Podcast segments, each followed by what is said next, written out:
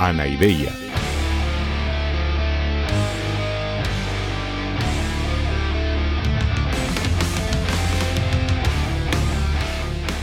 Podcast cínico de divulgación filosófica.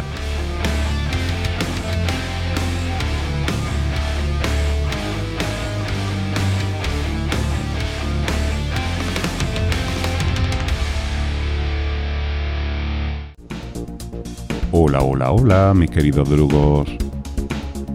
Yo vengo hoy a traeros una pincelada de filosofía del lenguaje para pensar en el valor de los jeroglíficos egipcios desde alguna de las propuestas filosóficas más contemporáneas, concretamente desde el postestructuralismo y el deconstruccionismo, que yo creo que nos ofrecen una base interpretativa perfecta para pensar en el jeroglífico como acto lingüístico performativo.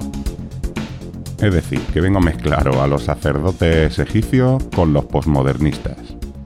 Así que, como decía que el destripador, vayamos por partes.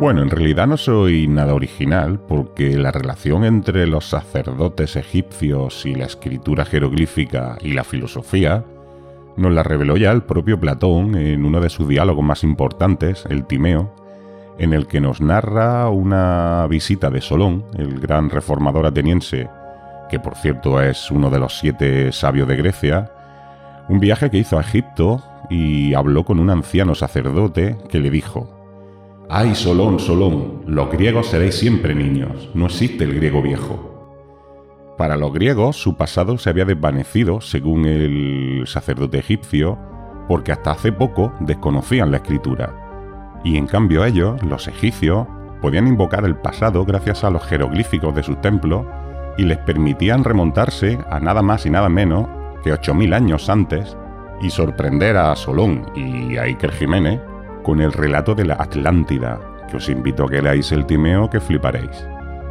A su vuelta a Atenas, Solón le explicó todo esto al abuelo de Critias, que es uno de los interlocutores de esta obra del Timeo, y que parece que también era el bisabuelo de Platón.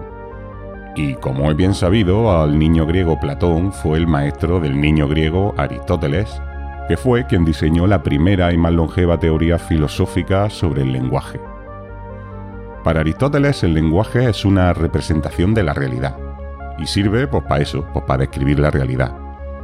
Es decir, que la teoría clásica de Aristóteles es que el lenguaje, tanto hablado como escrito, está constituido de lo que en filosofía del lenguaje llamamos enunciados constatativos, que describen estados de cosas de la realidad, se limitan a constatar estados de realidad. Por tanto, el lenguaje y los juicios lingüísticos tienen una función representativa y tienen también un valor de verdad, es decir, que son susceptibles de ser o verdaderos o falsos en función de si representan adecuadamente esa realidad o no. Y este marco aristotélico permaneció básicamente vigente durante años, lustros, siglos y milenios. Pero en 1953 ocurrió algo que lo cambió todo.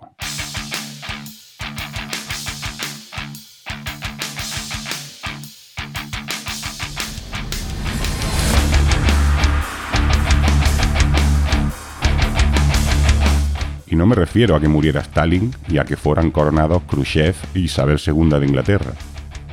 Porque sí, sí, flipar, empezaron el mismo año, ¿eh? Me refiero a que en ese año Ludwig Wittgenstein publicó la obra que lo cambió todo en la filosofía del lenguaje. Se llamaba Las investigaciones filosóficas. Y en ella el filósofo contemporáneo más friki de todo, bueno, con permiso de Fernando Sabater, pues rompió con toda la tradición aristotélica de un puñetazo en la mesa. Cito, no hay que buscar el significado de las palabras, hay que buscar su uso. Esta fue la clave. La clave del lenguaje es el uso real que se le da, la función que cumple en la sociedad. Esta tesis recurrió a Europa como otro fantasma y solamente dos años después, el mismo año, por cierto, en que dimitió Churchill, sí, sí, flipa, la reina de Inglaterra coincidió con Churchill como primer ministro. Pues en este año, en 1955, un catedrático de Oxford llamado John Austin dio una serie de conferencias en Harvard que fueron publicadas póstumamente bajo el título Cómo hacer cosas con palabras. Y fijaros bien en el título que por aquí es donde va la cosa. Cómo hacer cosas con palabras. La tesis revolucionaria de Austin es que el lenguaje no solo sirve para describir la realidad, sino que sirve para cambiarla. Así se inauguró la nueva corriente pragmática en la filosofía del lenguaje, y lo que está diciendo Austin es que, además de los enunciados constatativos, los que ya había descrito Aristóteles, existen otro tipo de enunciados que no pretenden describir nada y ni siquiera pueden ser considerados verdaderos o falsos, puesto que su objetivo no es la representación de la realidad, sino hacer que pasen cosas mediante la palabra. Son los que denominamos enunciados performativos. Por ejemplo, cuando un juez enuncia yo os declaro marido o mujer, se trata de un enunciado que hace que ocurra algo en la realidad. Esas palabras se hacen reales en el mundo y lo cambian. Y estos enunciados performativos eh, no tienen en realidad valor de verdad, sino que lo que tienen es un valor de fuerza.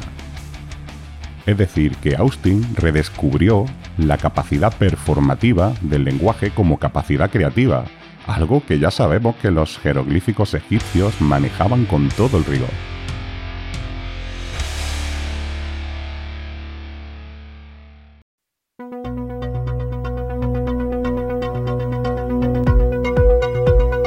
El siguiente que nos interesa mucho es Jacques Derrida. Este chico, cuando era un niño, parece que sus padres siempre quisieron que se dedicara de mayor a la construcción. Pero bueno, se conoce que tuvo una adolescencia de esa de llevar la contraria y se dedicó a deconstruir.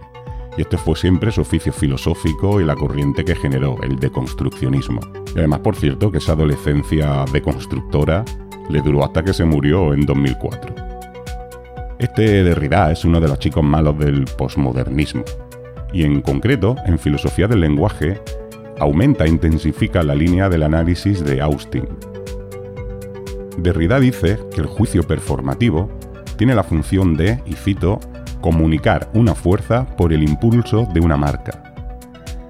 Es decir, que cuando emitimos un juicio performativo, estamos imprimiendo una marca en el aire, en el papel o en la piedra, y esa marca tiene la capacidad de transmitir nuestra fuerza, entendiendo fuerza en la línea de la voluntad de poder nietzscheana, y transmitirla en el espacio y en el tiempo. Y esa marca esa marca creadora es una nueva realidad, una nueva realidad tan real como las otras que conocemos. Y además, Derrida se centra mucho en el carácter ritual de los actos lingüísticos performativos. Él considera que no son la expresión de la voluntad individual de una persona, sino que, más bien, suelen ser acciones que, repetidas y reconocidas por la tradición, hacen que cambien las cosas.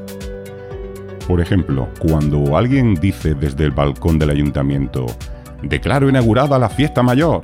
Lo que está haciendo es canalizar la fuerza de un pueblo para que ocurra algo.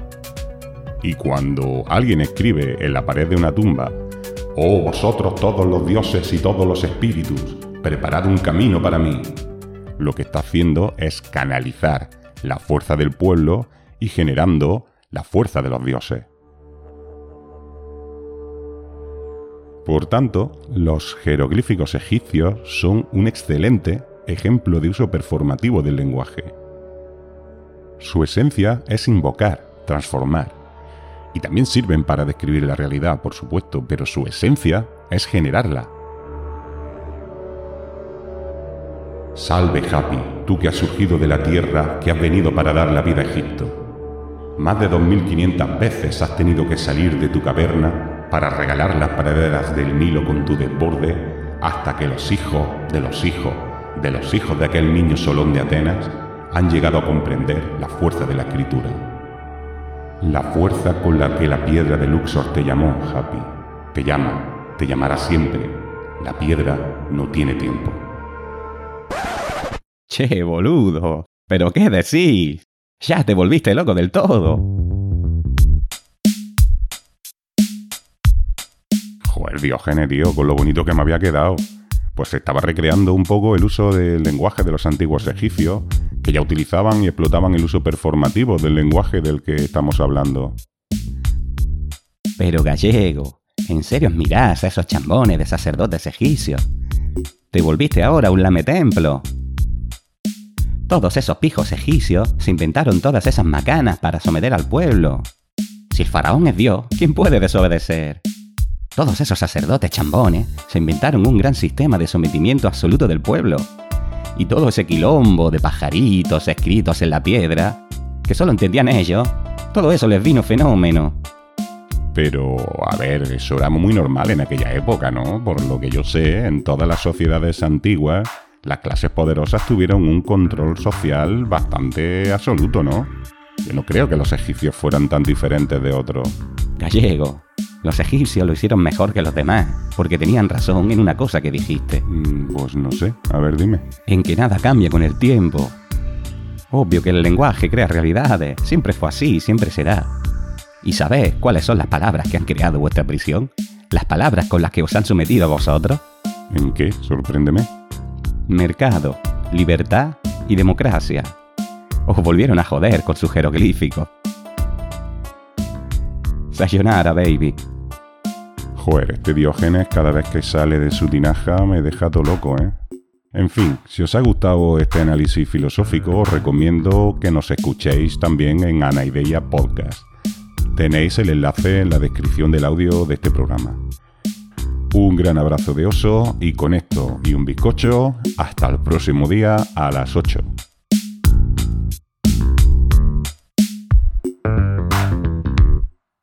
Cuando me muera, echadme los perros. Ya estoy acostumbrado.